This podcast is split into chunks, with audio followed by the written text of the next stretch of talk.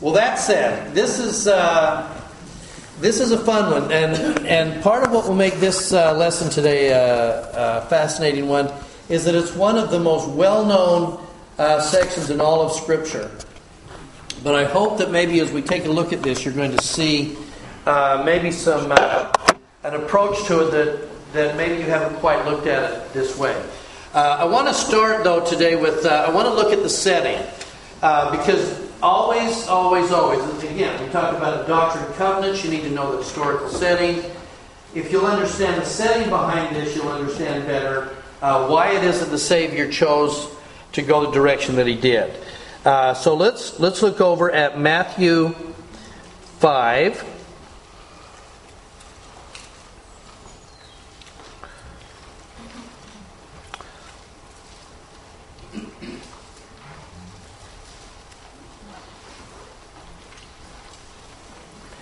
It's nice, too, that we have two versions of this. One we call the uh, Sermon on the Mount, uh, and then the other one is the Sermon on the Temple uh, in, in uh, 3rd Nephi.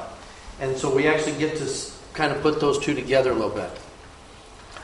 But listen closely to, first of all, I want you to see who this was addressed to.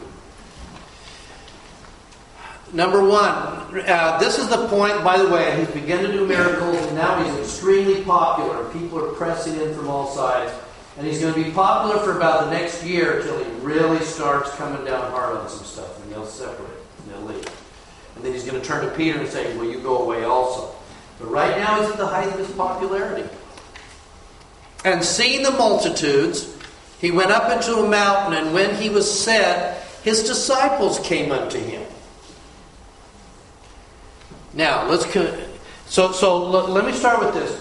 Who was this? Who was this sermon addressed to? His disciples.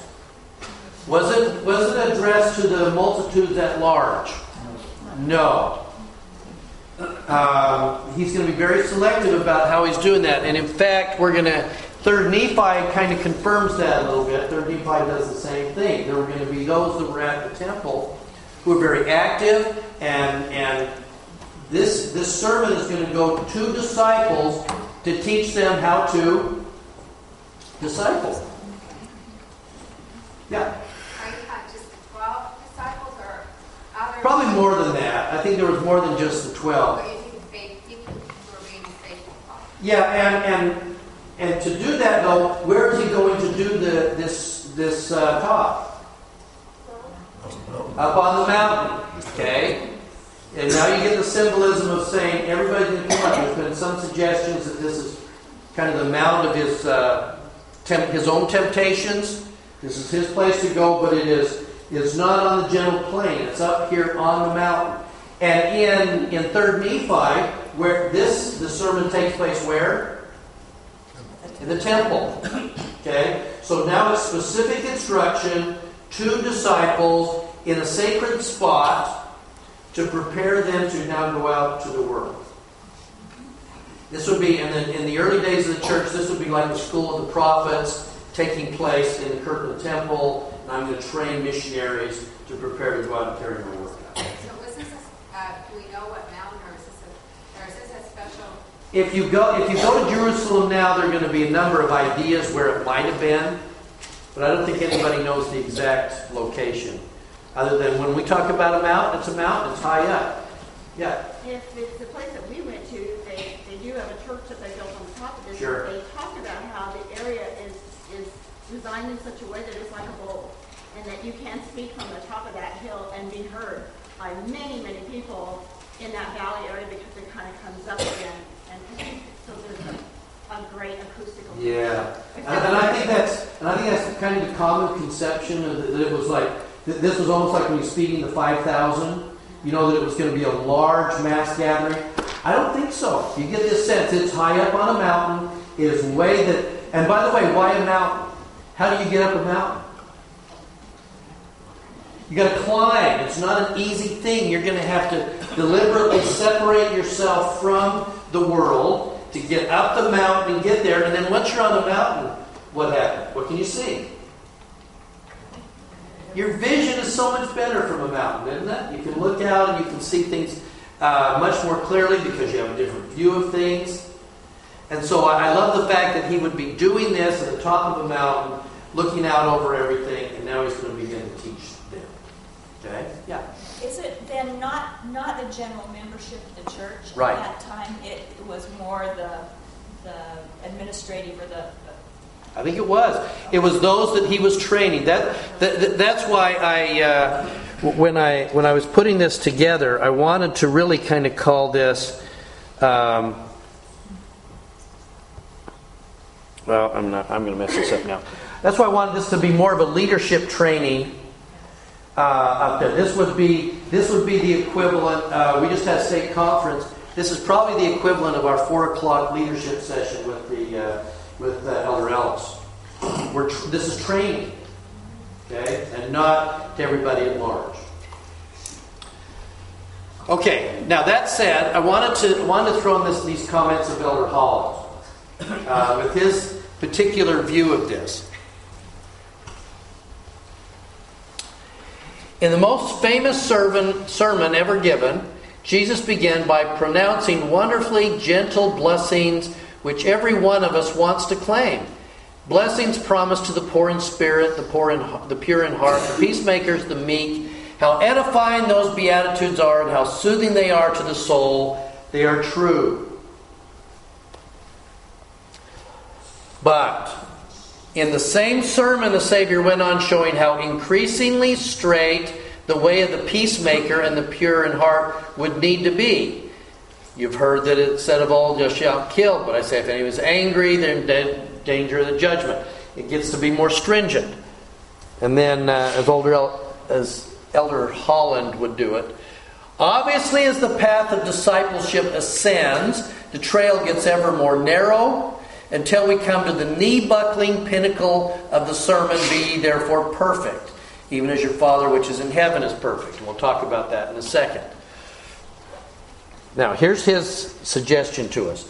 What was gentle in the lowlands of initial loyalty becomes deeply strenuous and very demanding at the summit of true discipleship. Clearly, anyone who thinks that Jesus taught a no fault theology did not read the fine print in the contract.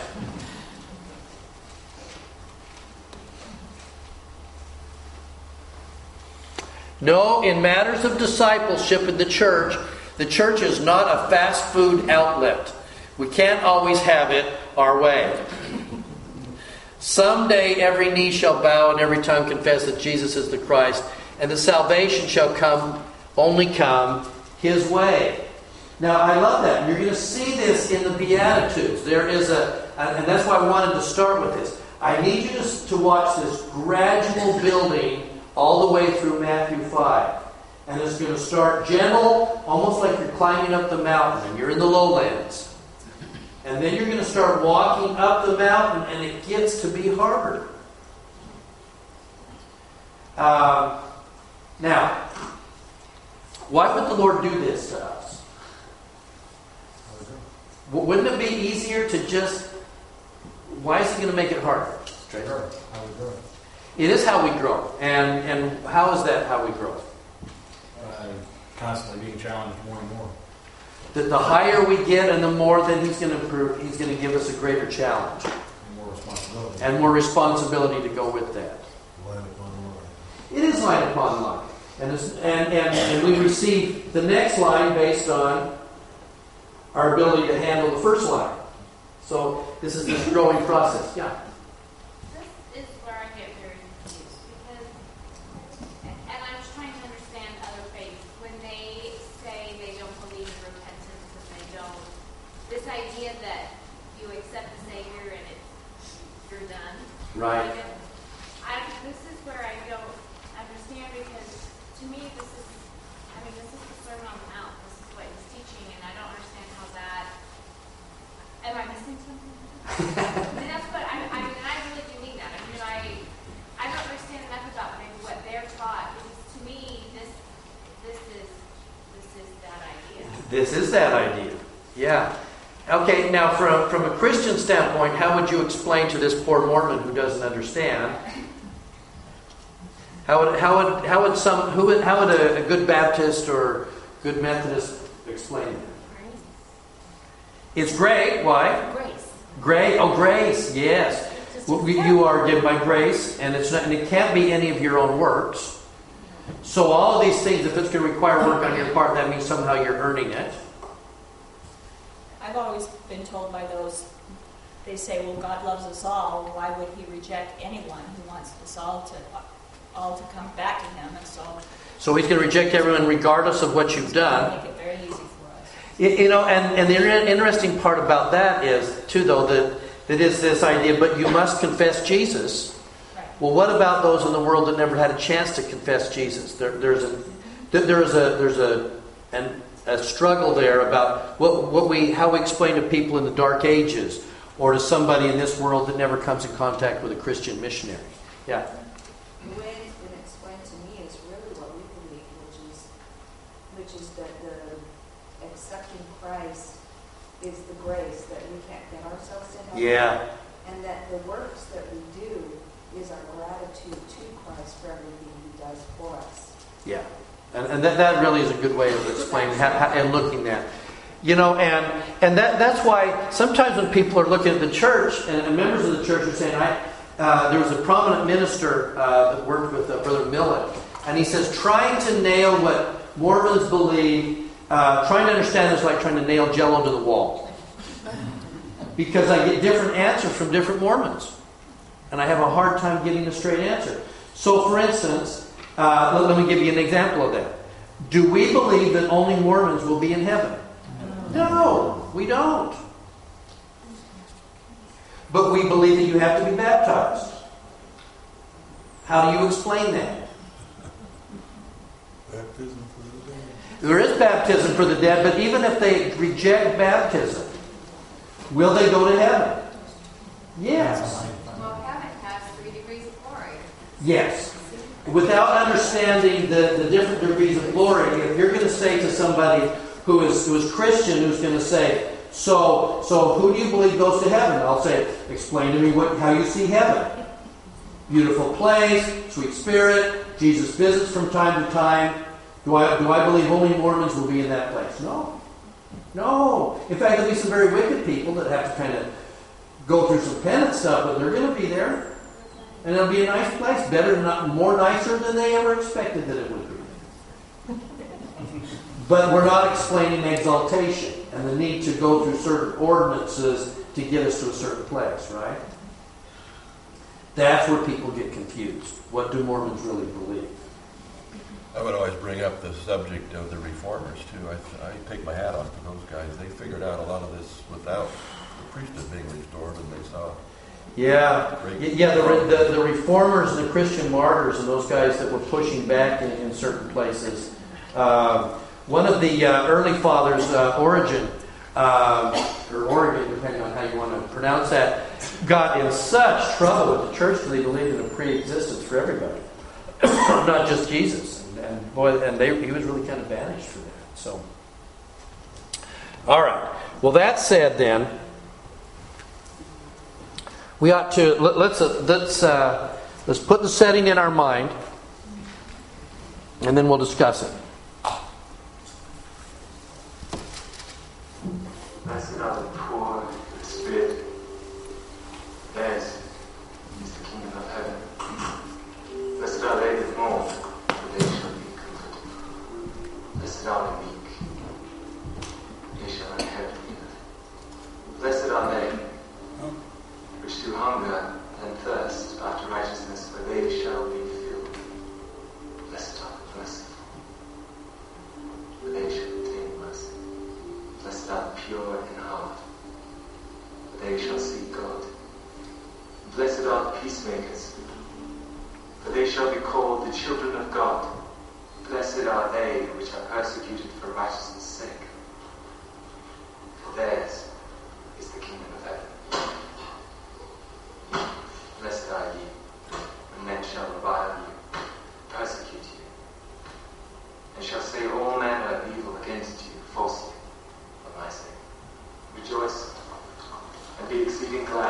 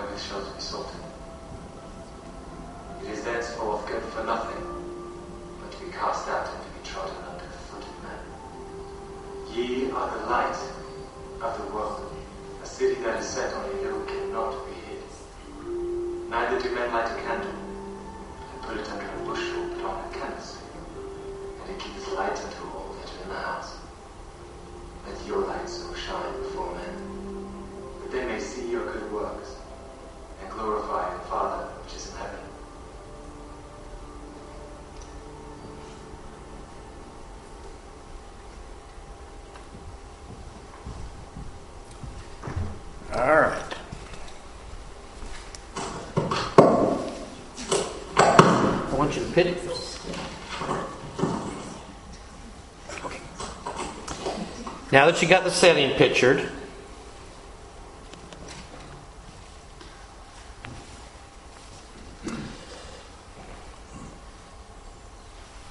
let's go to let's go to Matthew 5 and let's take a look at this. Now, as we do so, I want you to notice something interesting. We're on the lowlands, and we're about to start ascending the mountain. But, but in some ways, I look at this, and this is, in some ways, this is the hardest part of the journey. It's the choice to begin to make this journey. And you're going to notice that the first few verses are very, very internal to us. It talks about changes inside of us prior to us being able to go out and do what we're going to do out there. So let's take the first one. Uh, Blessed are the poor in spirit, for theirs is the kingdom of God. Okay, when we talk about poor in spirit, that doesn't sound really good, does it? What, what, who are the poor in spirit? Humble. Humble. The teachable. You know what, friend? If I were going to put a name on poor in spirit, the word that comes to my mind is teachable. And and maybe the best way to do that, if I, I referenced uh, Alma 32. And remember, these are the these are the people at the time with the with the Rameumptom, and and you got the, the place inside where you can preach, and then you got the people that can't get into the Rameumptom, they can't worship. Uh, verse 6 And now when Alma heard this, he turned about his face immediately towards him. Always a great phrase. That's better than turning around with your face behind you. Turned his face immediately towards him, and he beheld with great joy. He beheld their afflictions, had truly humbled them. And then listen closely. They were then what? In preparation. They had been prepared. That's the teachable part, I think. Yes, poor in pride. In other words, if I'm going to be teachable, I have to surrender some things. And the first thing I've got to understand. And why, why would pride be such an impediment here? Because then you're not teachable. Why? Because you know better. Because I know this stuff. Okay? Some feedback here. Helps. Okay? Yeah, I'm not teachable, which means I've got to be able to give up my pride. Uh, and, and verse 8, Alma's going to say, I behold that you are lowly in heart, poor in spirit. Lowly in heart, if so, blessed are ye. And what's the blessing that come to the, the poor in spirit? Oh, isn't that nice? You're going to get the kingdom. If we get ready, if someone's getting ready to be baptized, how critical is this piece? In order, in order to receive the kingdom of God, you have to be able to be to surrender your pride so that you can be taught. And there is something to the baptism part that is kind of a humbling process. Okay?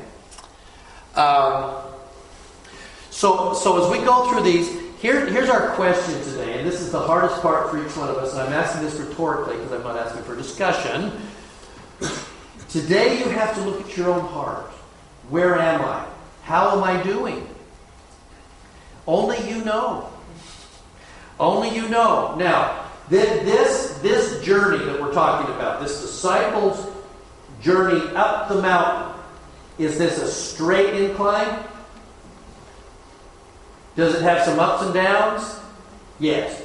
So, my question to you is where are you in your journey today, this week? Could it be different than it was last week? Is it different than it will be next week? This journey goes up and down and all over the place. And someday, some weeks you're going to do better than others. So my question is, how are you doing this week? How's your heart this week? Who, who would know how your heart is? Only you, right? All right. So we're going to go with the. Uh, so along with that, blessed are the poor in spirit, for theirs is the kingdom of heaven. Then the next one is going to be. Oh, that's good, Wendy. Thank you. Blessed are they that mourn, for they shall be comforted. Now, why are we going to suddenly be talking about mourning and loss when we're talking about the disciples' journey? Christ is predicting his death. A little bit. That's a possibility. Well, if it's anything like Nephi, he mourns when, when he rejoices, he wants, no, yeah, no, he wants to rejoice, but then he mourns because of his sins. Yes. If you're starting a journey and you're talking to disciples, and we're talking about, first of all, you've got to give up some pride. You're going to be poor in spirit. You're going to be teachable. You're going to be humble. And the next thing you realize when you start to give this up, what do you see? Your own sins, your weaknesses. So, what are you going to mourn? Isn't it fascinating? In, in uh, for King Benjamin, he's going to tell us that uh, the natural man, our natural dumbness, our natural pridedness, is what to God? It's an enemy. Not just a little harder to hear the gospel, but an enemy. What's an enemy? Fights against him. Something that actively fights against that. What, what happens when we start to become teachable and we recognize that our stubbornness, our pride has actually been pushing back against the very God who's trying to give us grace? Then we mourn. That's right. Yeah.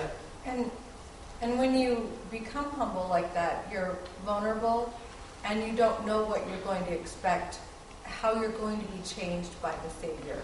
And so it's a little scary. So that's also another way you would mourn. Isn't that true? You're going to mourn that. I'm going to. What am, so what am I mourning? I, I'm, I'm mourning the, uh, my loss of I don't know where I'm now going. I may have to give up a, a, a, a goal, a dream, or something because I'm going to place my hands, I'm going to place my life, I'm going to place my will in the hands of somebody, and I don't know what he has in store for me. Yeah. Um, years ago, I had a, um, a CES director say the first four steps were faith, repentance, baptism, gift of the Holy Ghost, And there they are. That which followed were gifts of the Spirit. Yeah, and we're about to see that. That's what that's what, what we're actually coursing through. These first four. Faith, and then there's going to be repentance. And you and just watch watch this path of discipleship. It's it's awesome. And the Savior is kind of embedded that in here. So th- this really is that mourning process. And those that mourn will be comforted, filled with the Holy Ghost. Yeah. Don't you think you might have to warn um, turning away from things too? Turning away from a past this morning. Oh yeah. Got to walk away from some things that maybe are comfortable for us. And What if you have a favorite sin?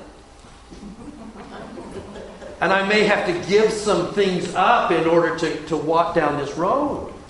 Absolutely. There is a mourning process. There should be a mourning process. And, and when we talk about baptism and repentance, repentance is turning back away from. It is the process of mourning what we should have been doing and mourning what we've done, but it may also be giving up some things. There are a number of people that have joined the church who still really miss coffee. You know, they're still mourning that. Yeah. I think that as a convert, you have to be really patient because they have to give up some of these things that they thought were right and good and, and maybe even previous doctrine that because they were born in it, they thought that it was the right way to go. Yeah. So the more devout you are able to convert someone that they were in their other religion, the more probably the more committed they will be. But there is a whole process that needs to happen there as far as that learning is concerned. I, I think so. Yeah. Stace?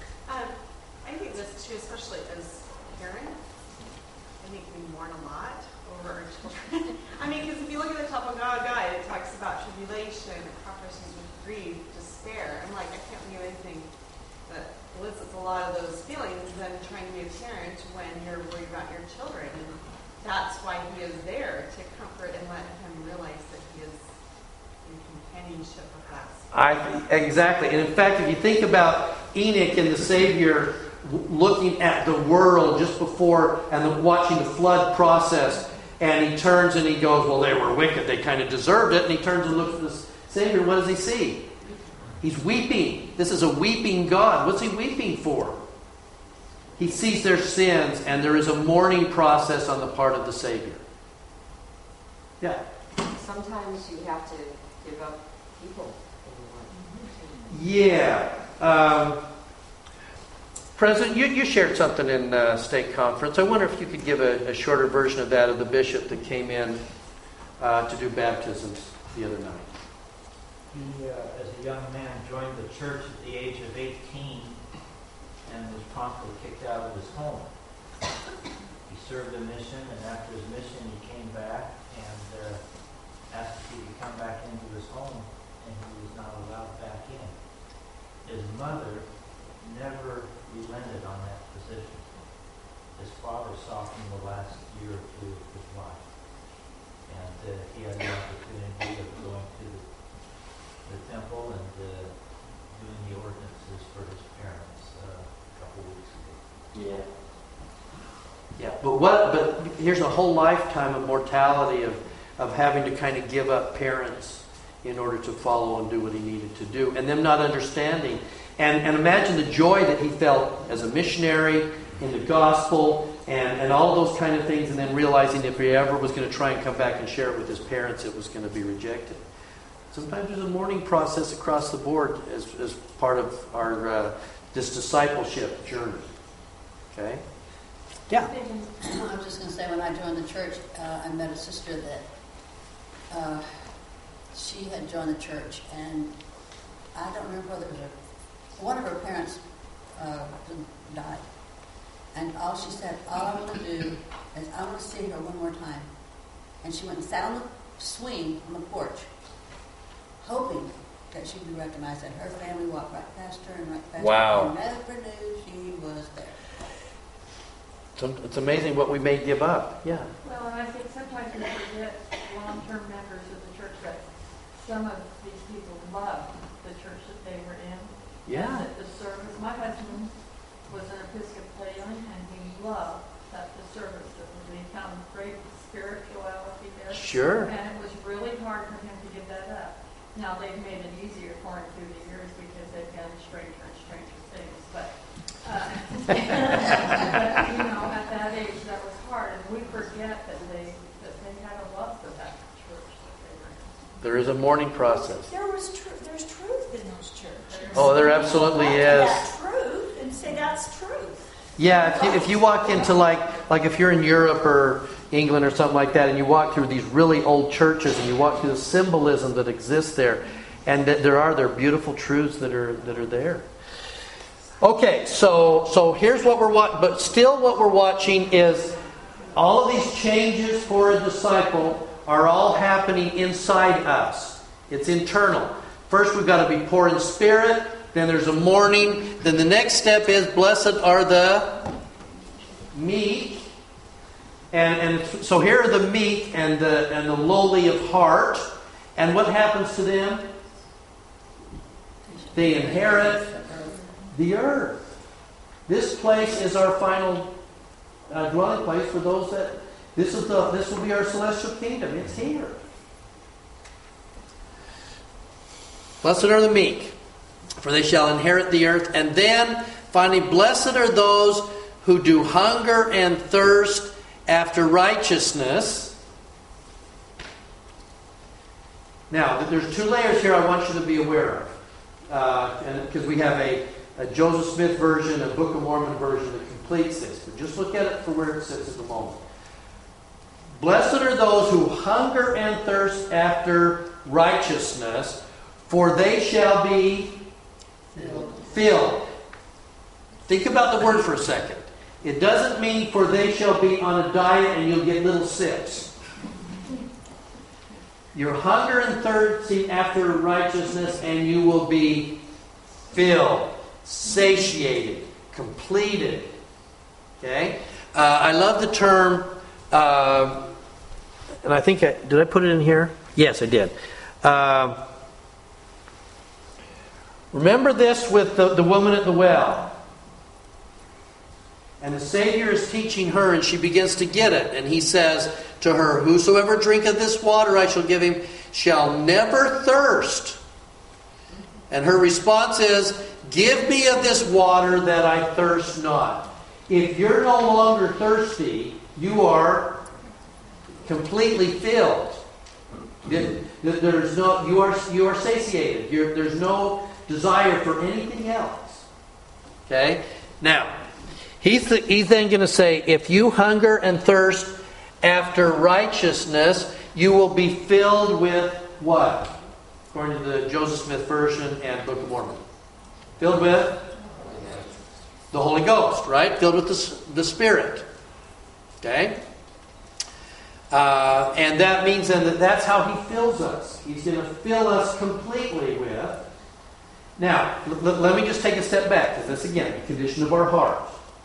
We talk about this journey of discipleship, and we have our good days and our bad days. Do you always feel filled?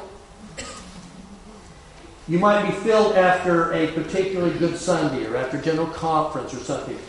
I know I would, after General Conference, I always feel like, to use President Kimball's term, I always feel like a wet sponge. You know, I, have mentioned that he felt as a, as a state president, Spencer Kimball did, down in Arizona. You know, and he said, as a, uh, he would come away from General Conference feeling like a wet sponge. And then he would go down and go back to his work as a state president, and then slowly, over the next six months, he'd get wrung out to where he was just completely dry and parched. Then he'd go back up to General Conference, and then he would be satiated. He'd then be filled, and he'd become a soaking wet sponge because he just sponge it in. He just take it in. Now I'm a wet sponge. Then you go back to Arizona and spend the next six months getting wrung out again. Okay? Uh, do, have you ever had callings that felt that way? That it felt like in the, in the execution of that calling, you slowly got wrung out? Okay? Chattanooga Journey Morning Seminary, you ever feel a little bit wrung out over a class that isn't quite ready to hear the wonderful stuff that you got? Um, they're pretty magnificent, but occasionally. Yeah. Sometimes we get to that point, and then you get recharged, and then you're back at it again. Okay? So we're going to be filled with the Holy Ghost.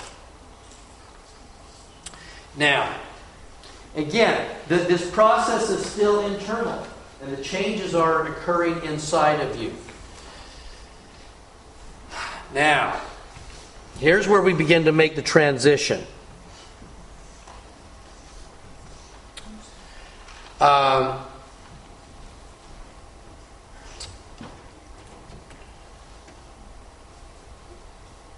if you are now filled with the Holy Ghost, if you have gone through this process, the next step then that is left to you then is you must now do what? Now you have to reach out. I'm changed, but now comes the real challenge. You're a little bit farther up on the mountain. My next step is now I've got to do something that is, could be more difficult, and that is now I'm going to have to reach out. And that's going to be much harder. Um, if we look at th- this next step, uh, blessed are the pure in heart. I'm trying to remember if I, let's see if I got this. Nope, I didn't. Okay. Blessed are the pure in heart. In the church, when we talk about somebody being pure in heart, what are we talking about? We have a code name for this. Who are the pure in heart? Zion. Okay, let's describe Zion. When we talk about Zion, what are we, what are we describing?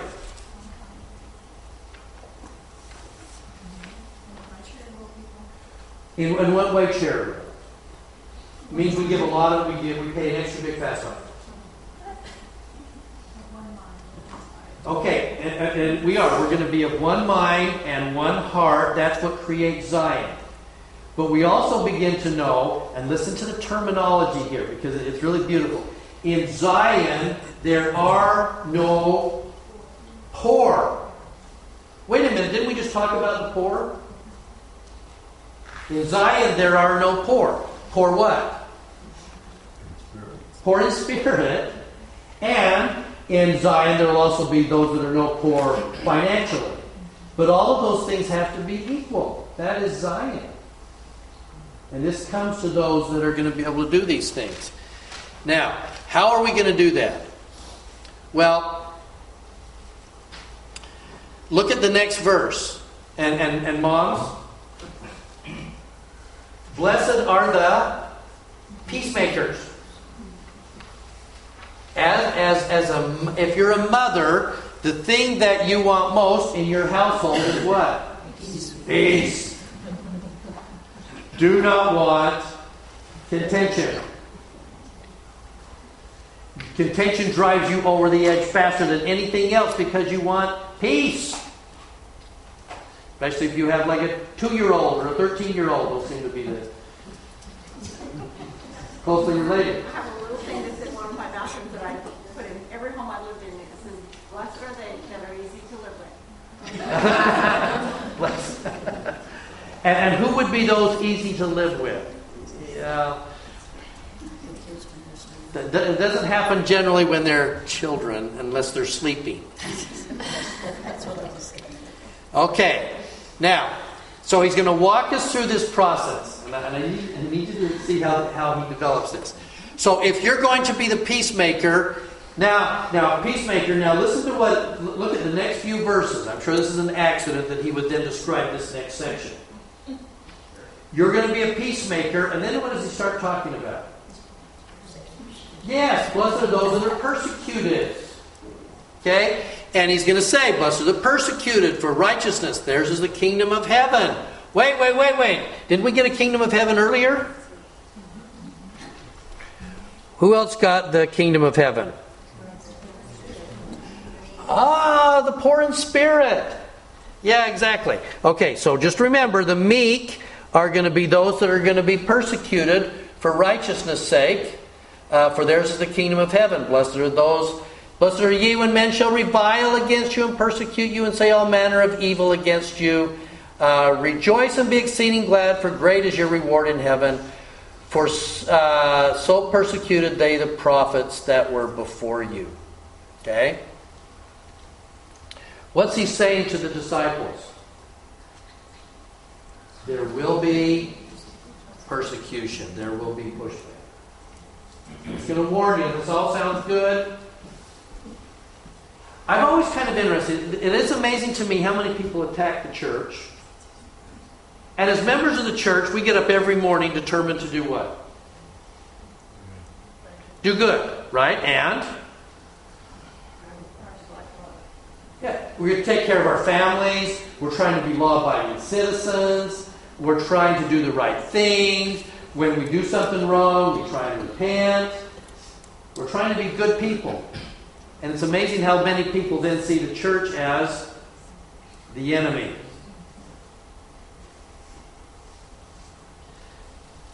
So there's going to be persecution. Now,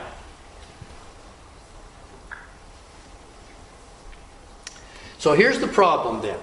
A little bit farther up the mountain.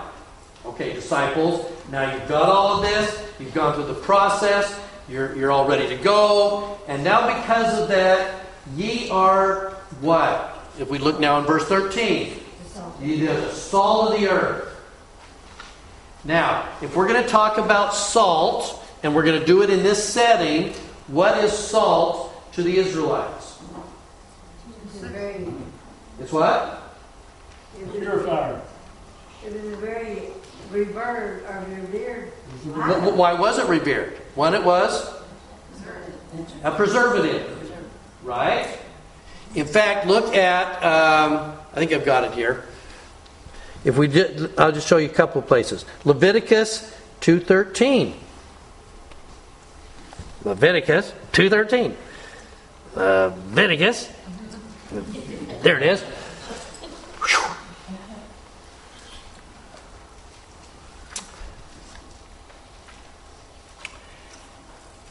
Look at 12, talking about offerings. As for the oblation of the first fruit, well, well, well let's remind ourselves what is an oblation? It's an offering, it is a gift. Remember that word gift. We're talking about gifts in a second. An oblation is a gift that we're giving to who? God. Where are we going to give the oblation? At the altar. As members of the church today, where do we give our oblations? At the sacrament. That's right. So it isn't just a matter of remembering the Savior, but it's remembering the Savior by doing what? Giving Him a gift. And the gift is our sins. It's our blood oblations. We're giving, we're placing something on the altar. And by the way, you place it on the altar for the purpose of doing what? Sacrificing. So that it will be burned, cooked, toast, gone, it's cold, it's completely consumed. That is an oblation at the altar. Now, fascinating to me though is verse 13 in Leviticus. And every oblation, every gift of the meat offering, thou shalt season with. Well, stop. What, if you're going to cook this thing but not eat it, I can see if you're like it's grill and you're barbecuing, and then you might want to put some salt on it because then it will taste better. If you're going to com- if you're going to offer up an oblation, a gift, and you're going to put it on the altar, why would the Lord require you to put salt with this? What purpose does that serve? So that it will be completely consumed. It's a covenant. What about the covenant? A covenant of God. Covenant Yeah. Oh, Neither shalt thou suffer the, and then listen to the term that he's going to use there the salt of the covenant. If, if salt, why would he use salt as symbolic for the covenant? Go back, look at what we know. What is salt?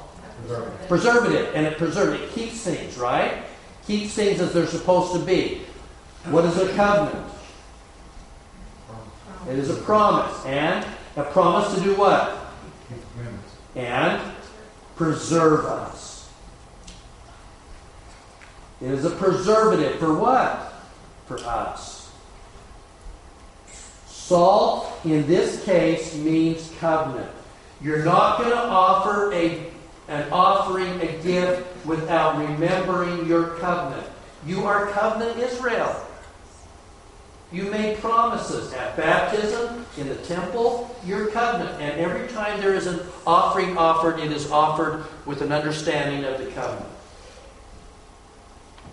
Does that make sense? Okay, now. Now. Let's go back to this.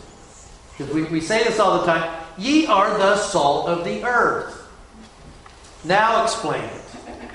What is the salt of the earth? You are the salt of the earth. What does that mean about you? You are the covenant of the earth. You are the preservative of the earth. The preservative that you bring the covenant to them. Why? So that we can preserve them, we can save them. Ye are the covenant of the earth. You are Israel. Preserve them. That's why you need to understand this is the, the, the, disciples being trained. He's about to send them out. These are words that they would understand. You are the preservative in, in this all of this. And I'm going to send you out. Because he's going to use a couple of examples. Ye are the salt of the earth, and if the salt has lost its savor. Now, by the way, I think this is a play on words, and I think he did this very deliberately. How far is it to go from ye are the salt of the earth, but what if the salt has lost its savior? Isn't that beautiful? If it loses its savor, its taste, but also if it loses its savior. It rejects its savior. How can salt lose its savor? Good question. Can salt lose its savor? How can it do it? I have a marking here from a Yes. previous class. Yes. That uh, salt loses its savor when it's polluted. Yes. In other words, salt all by itself can last in perpetuity. But if it is mixed with particulates, it can be it can be broken down and destroyed. It has to be mixed with uh, unsavory, unsavory things. Yeah. Well, just as a side note to that, when you go to restaurants, do you ever notice that there is rice mixed in with the salt? And that's to keep it from being contaminated with moisture. By other things and moisture. Yeah, we're in Texas. You're going to need something, otherwise it turns into a lump. Okay. Yeah. I'm just thinking about we have Alexis and I have been taking an herbal course online, and one of the sections is actually about salt, even though it's not an herb exactly. We use it a lot, and it has medicinal properties. So the salt um, is not just about things tasting salty, but it's to bring out the best flavors of things. So Flavors that are already there. Flavors that are already there, but it's enhancing the flavors, the very best flavors. And so I think also when we're being the salt of the earth, we are enhancing, we're bringing out what's already in people, the best that's already in people. We're drawing it out. I like that. Yeah. So that, uh, uh, and so you, you get the, you get these images that he's trying to teach them. But listen, what he's trying to teach them specifically. That you're now going to go forward as the covenant disciple, and you're going to have to go down into the world. You're going to come down off this mountain. Because if I teach you and you learn all these things in the mountain, and then you stay in the mountain, you haven't done anybody any good. Especially in a moment when we talk about what it takes to be perfect. Because you can't be perfect alone. If you stay on the mountain all by yourself, you haven't done anybody any good. If we just hang out in the church, we're not going to do anybody any good.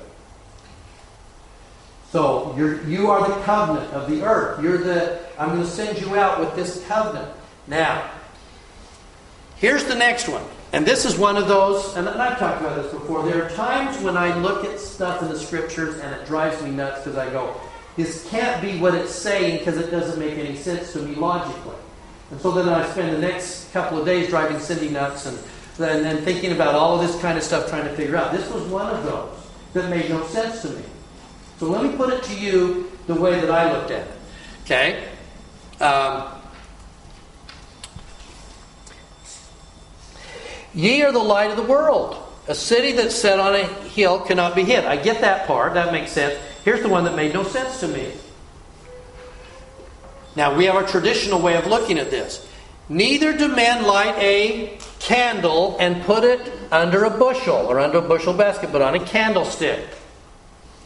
Now, traditionally, if you were going to teach a lesson on this, how would you describe this?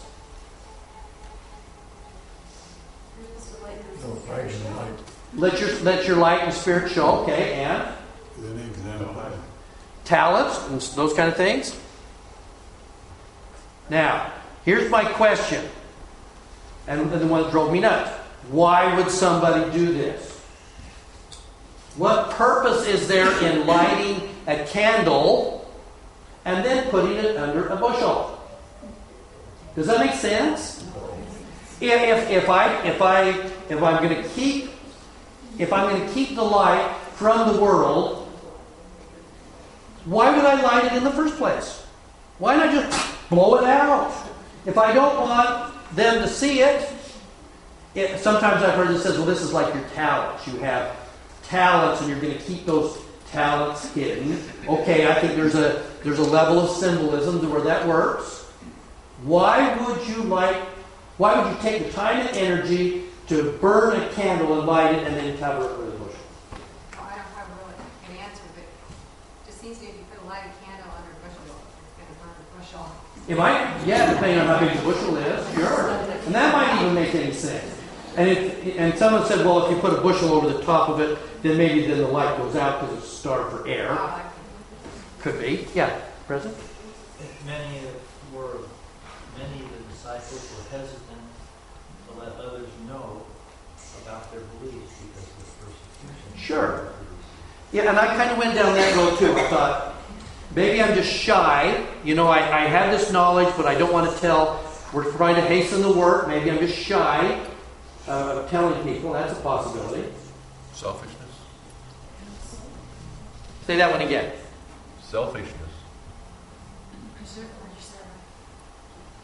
Hold, hold on to that thought, because then suddenly this made sense and it changed the way that I looked at this entire thing. If I'm going to light this candle and put it under a bushel, who does it benefit? Me. I lit the candle for me, and why would I then put a bushel over the top of this? So nobody else can see it. It does take some of yourself away, but if the thing that's driving this is not so much being ashamed, but if it's being driven by selfishness, then I did, because otherwise, if it's about being ashamed, then blow the candle out. But I'm actually going to take the time and I'm going to light it.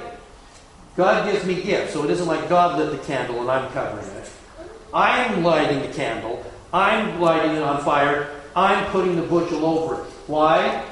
Because I'm trying to do something that other people can't see. I'm trying to. Let, let me give you an example of this one. Um, let's go back to, well, I won't go to it. A, second ago, we were talking about Alma and the Rameumptom. Okay? What were the Rameumptomites doing? Were they worshiping? Were, were they worshiping God? Yeah, as, as they understood it, right? Okay? And so they were feeling good about on, on the Sabbath day, we're going to the synagogue, we worship, we, we praise God. That's all great stuff, right? But the, the church, in essence, became a bushel basket. Why? Because it was keeping out everybody else, the unsavory characters, the poor. Yeah. Do you think it might be possible also this, uh, somebody might have been thinking of uh, something that had been told to them that pride goeth before the fall, and uh, rather than broadcasting to everybody, I have this particular talent or this particular thing that a lot of people don't have, they just went ahead and used that for within their own circle, but did not go bragging about it. Could have been.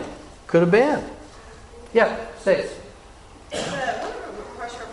it. The, one of the cross references talks about a light equaling the Savior. So that's kind of like, I would say, testament, like missionary work, where, you know, I'm guilty of this, where we have the testimony you believe and it's strong us, but we don't really want to talk about it and we don't really want to share it because we're embarrassed by maybe what, how it would be responded or for whatever reason it is that we don't that, that we're going to hold on to it. Now, interestingly enough, the Savior is going to reference this, but listen, this is what unlocked this for me. I didn't understand this until I saw how the, the Savior did it. And I'm going to, let's hop over to Luke 11 for just a second.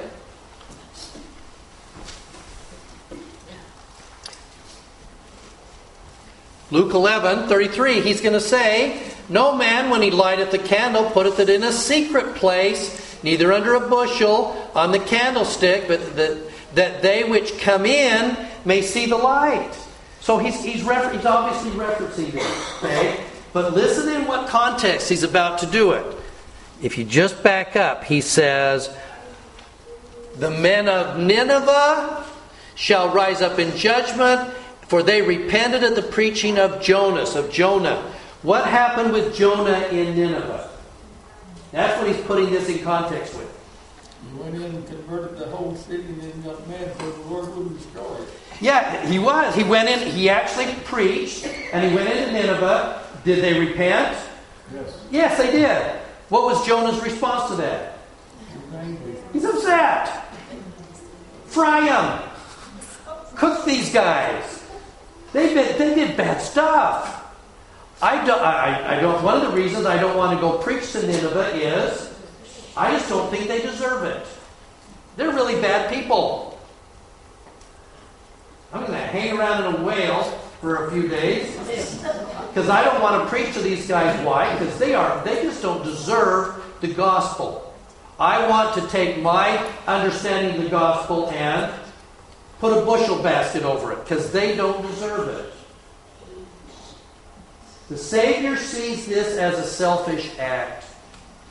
And a selfish act by not sharing with it, not because we're necessarily ashamed, though I think that happens, but more because we are being selfish with what we have. Now, let me give you an example. Uh, I, I, uh, I spoke in a, a fireside last night in Arlington to a group of wonderful singles. Do the singles in our midst sometimes feel like there, there is a bushel basket over the group of others within the church? What's being kept from them? Interaction. Interaction. Responsibility. But hold on, the, interaction, translate that. Friendship. Translate again. Love. Exactly. In other words, if we are if we are cliquish in what we do, it's like say, taking this love of Christ and this love that we have for one another, then putting a bushel basket over it and excluding somebody within our world. Why? Because maybe they're not deserving, or maybe we're just uncomfortable with, or we are we are keeping other people out. We have a bushel basket over us. Where else might we do that? I think sometimes when people get callings and they forge ahead and you say, I really like the direction you're going, so I'm not going to, I'm not going to share the talents I have, but I'll be critical of the. I'm going to put a bushel basket over my support, over my love.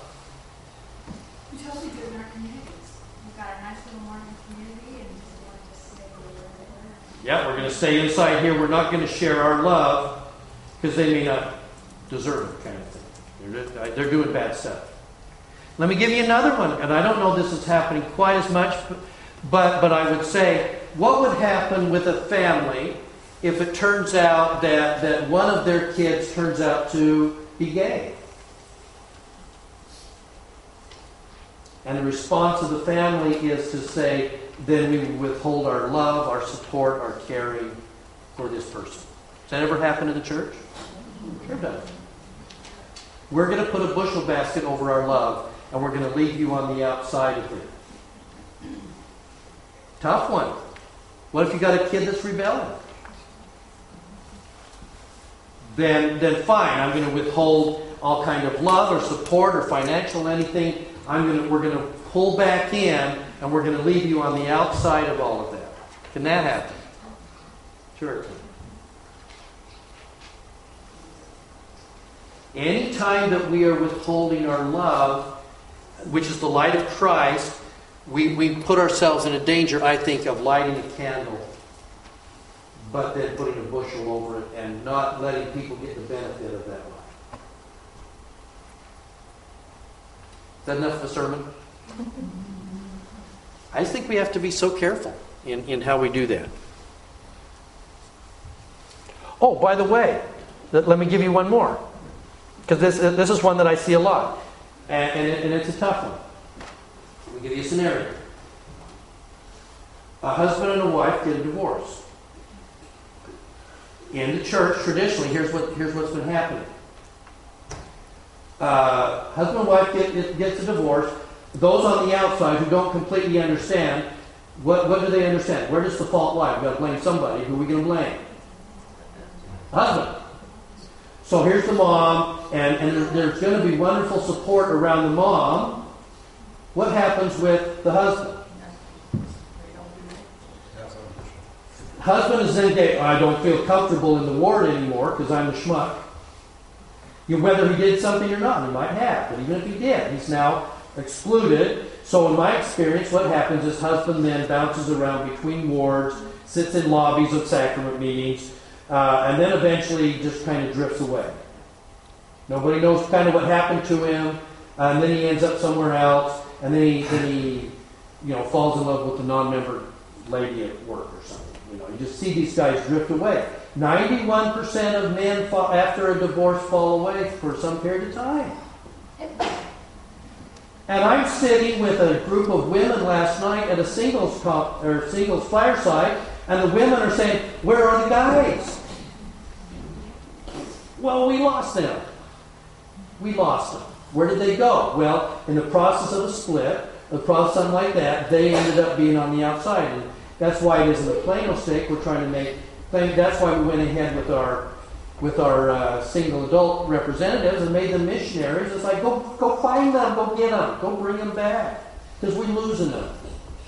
Because somehow, in some cases, that love was excluded at a time when they either needed to repent or they at least needed the support or something, and we and we placed a bushel basket over ours and then ended up judging. Did you say ninety-one percent of priesthood holders, Yes. when they get a divorce, Yes. Have some period of inactivity following that. Based on because the records aren't in places, they, they, they drop out of their calling, they're not plugged in somewhere. Yeah, it's a problem. Yeah. Do you think President Uchtdorf was talking about this a little bit conference where he said you can't just look at someone who's inactive and say, okay, that's why they went inactive. It was because they, it was just one thing. I think sometimes it's hard to love those people, especially when they get antagonistic. Oh, yeah. But we can't. It's I think it's along the same lines of what you were saying. Sometimes we're having to love the, lo- the unlovable. And, and but we, we put a basket over the lovable, and then we exclude our love from the unlovable. We need to be very careful of our judgments. Yes. Because our judgments, we don't understand everything. No, we don't. We don't understand that we don't understand both sides of it, but we but we hear one side, and we're going to react to that. Even if we hear what's happening, we don't understand those people's hearts. We don't understand what's going on inside of them. Okay. So so now let, let, let's let's continue up the mountain here.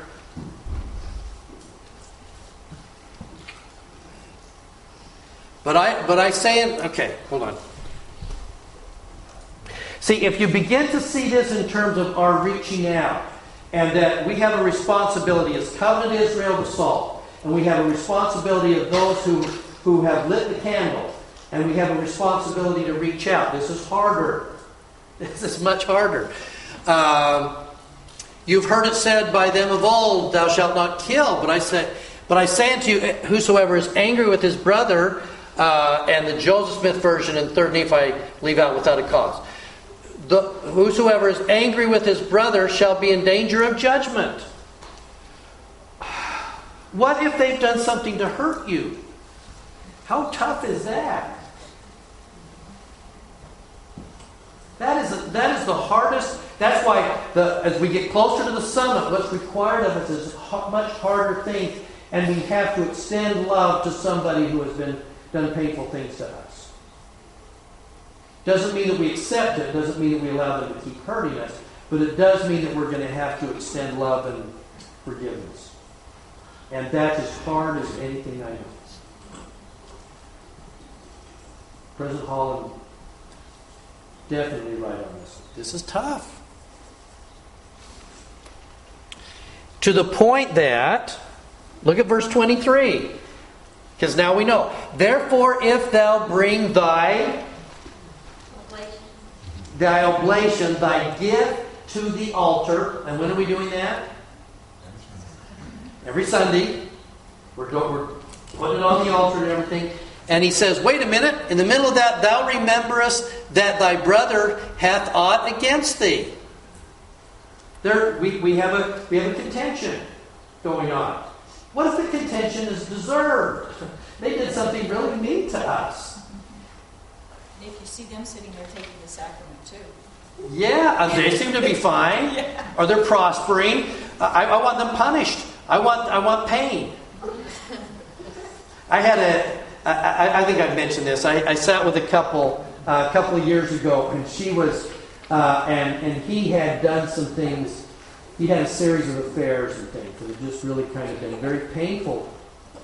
And finally, he was now coming clean, and he was going to the bishop, and the bishop was getting ready to work with him, and then we we're going to talk to the stake president, and and she is saying, uh, and, and I asked her, what is it you're expecting out of this process? And she says, I want him kicked out. I want him out on his head. You know, he's and I said, You're wanting him to hurt to the exact level that you got hurt, right? Yes.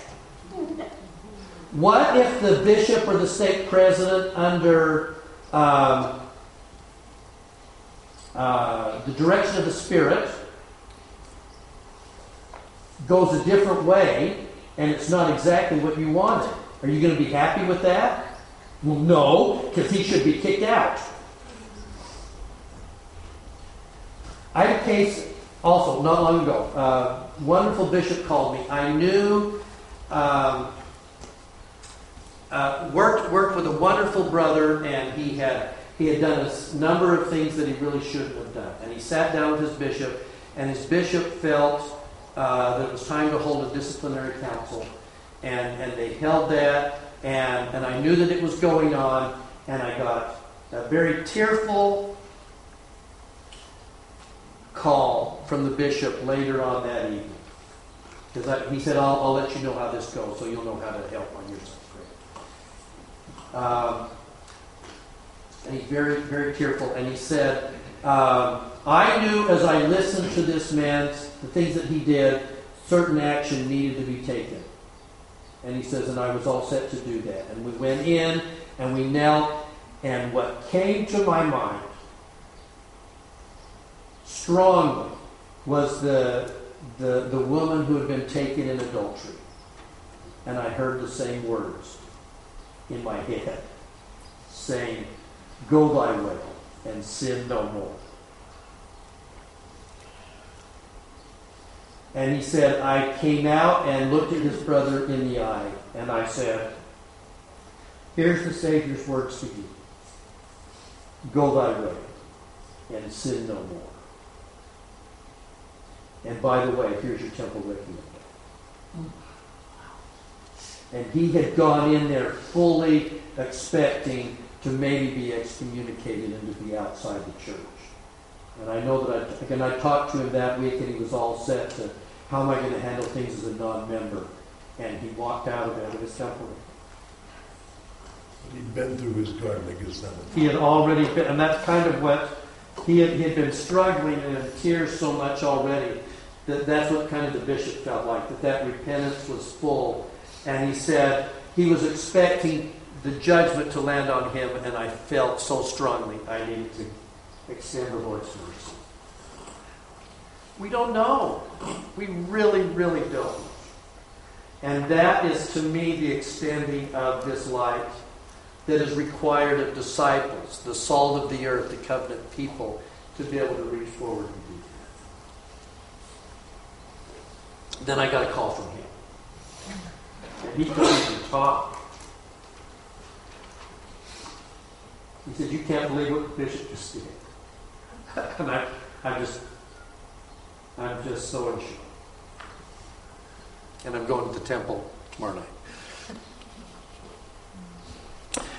Okay, so let me, in the, in the interest of time, there's a lot here,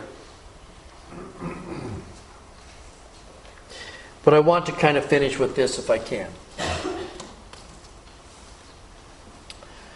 The final line, and this, this has probably been misunderstood most in the church over the years. The top of the, of the summit here. You made it to the top of the mountain, you survived. Your heart's changed. You made sure that you reached out to others. And then he's going to finish with, with this part, and he's going to say, Be ye therefore perfect, even as your Father in heaven is perfect. Um, and, and there's a lot of words that we could say around this. Be ye therefore complete, Be ye therefore whole. But let me ask you more specifically.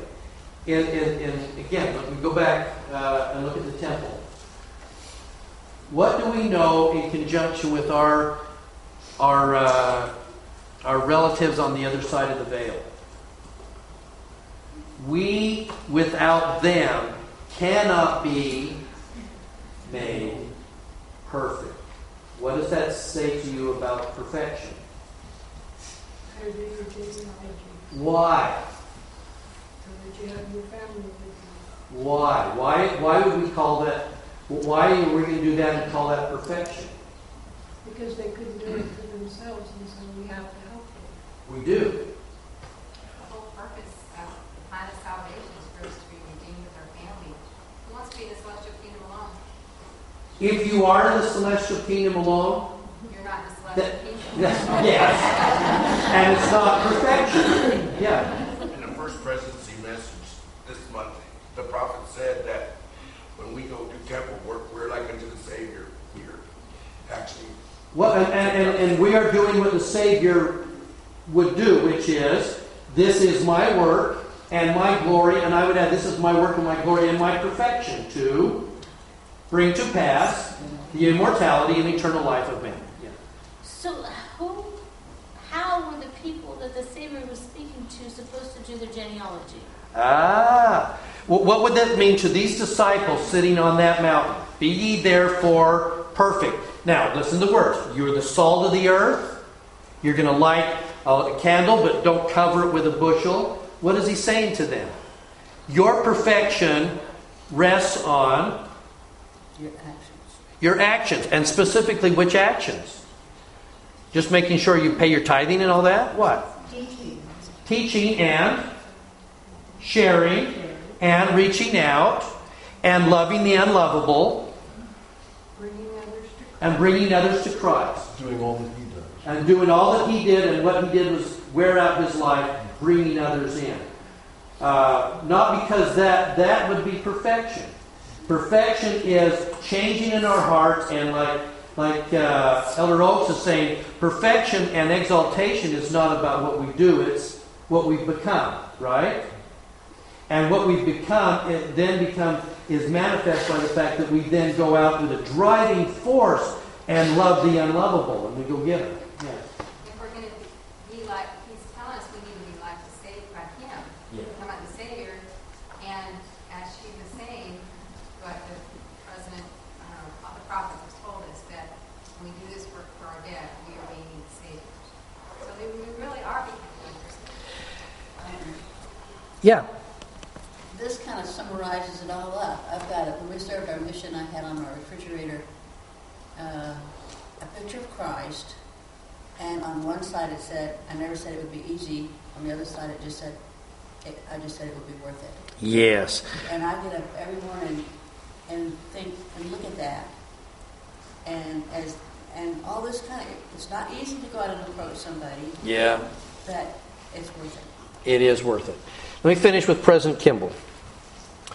Zion cannot be built up only among those who are pure in heart. Not a, oh, Zion can be built up only among those who are the pure in heart. Not a people torn by covetousness or greed, but a pure and selfless people. Not a people who are pure in appearance, but rather a people who are pure in heart. Zion is to be in the world and not of the world, not dulled by a sense of carnal security or paralyzed by materialism. No, Zion is not the things of the lower, but of a higher order, things that exalt the mind and sanctify the heart.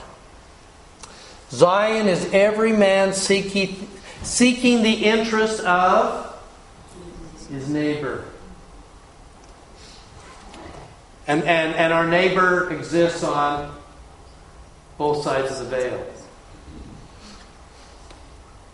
And doing all things with an eye single to the glory of God. As I understand these matters, Zion can be established only by those that are impure in heart and who labor for Zion. I believe that, that when we're taking a look at this Sermon on, on the Mountain, this, this leadership training thing for those of us who would be disciples, it's teaching us how we need to deal with, first of all, change, making the changes in our, our own heart, and then doing the very difficult work of reaching out to others that don't always want to be rescued, but being able to find a way to do that anyway, and not excluding those in our midst who need, need our love the most. I pray that we can do that in this most difficult but rewarding task. And I leave that with you in Jesus' name.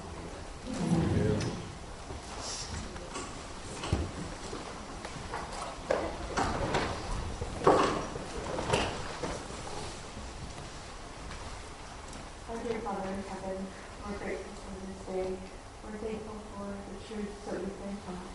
And pray that we can go out and do with that we have received. Help us to have the courage and strength to do all that is in our power. And then to enjoy those feelings of love that we feel from thee as we serve in a way that is Christ-like. We thank you for watching over us and strengthening us. and Please continue to be with us. And we say this in the name of Jesus Christ. Amen. Amen. Okay, next week we will finish the Sermon on the Mount. I think that's six and seven.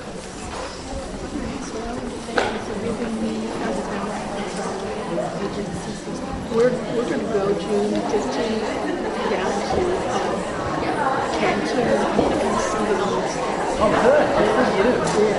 You, you, you'll, you'll love traveling today.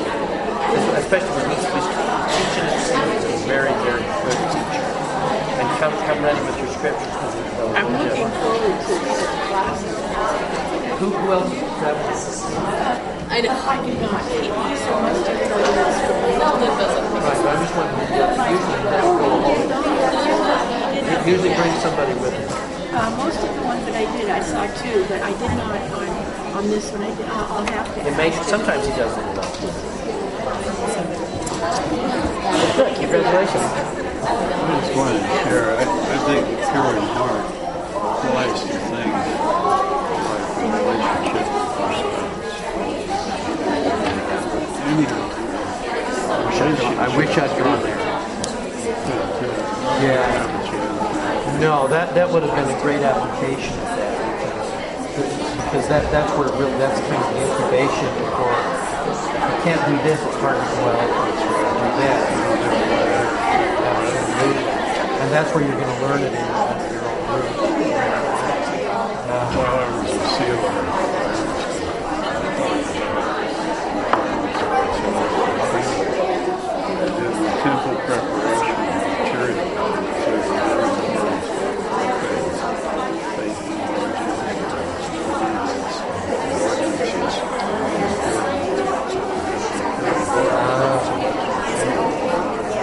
know, last night I heard a great quote from uh, Chris Kendrick.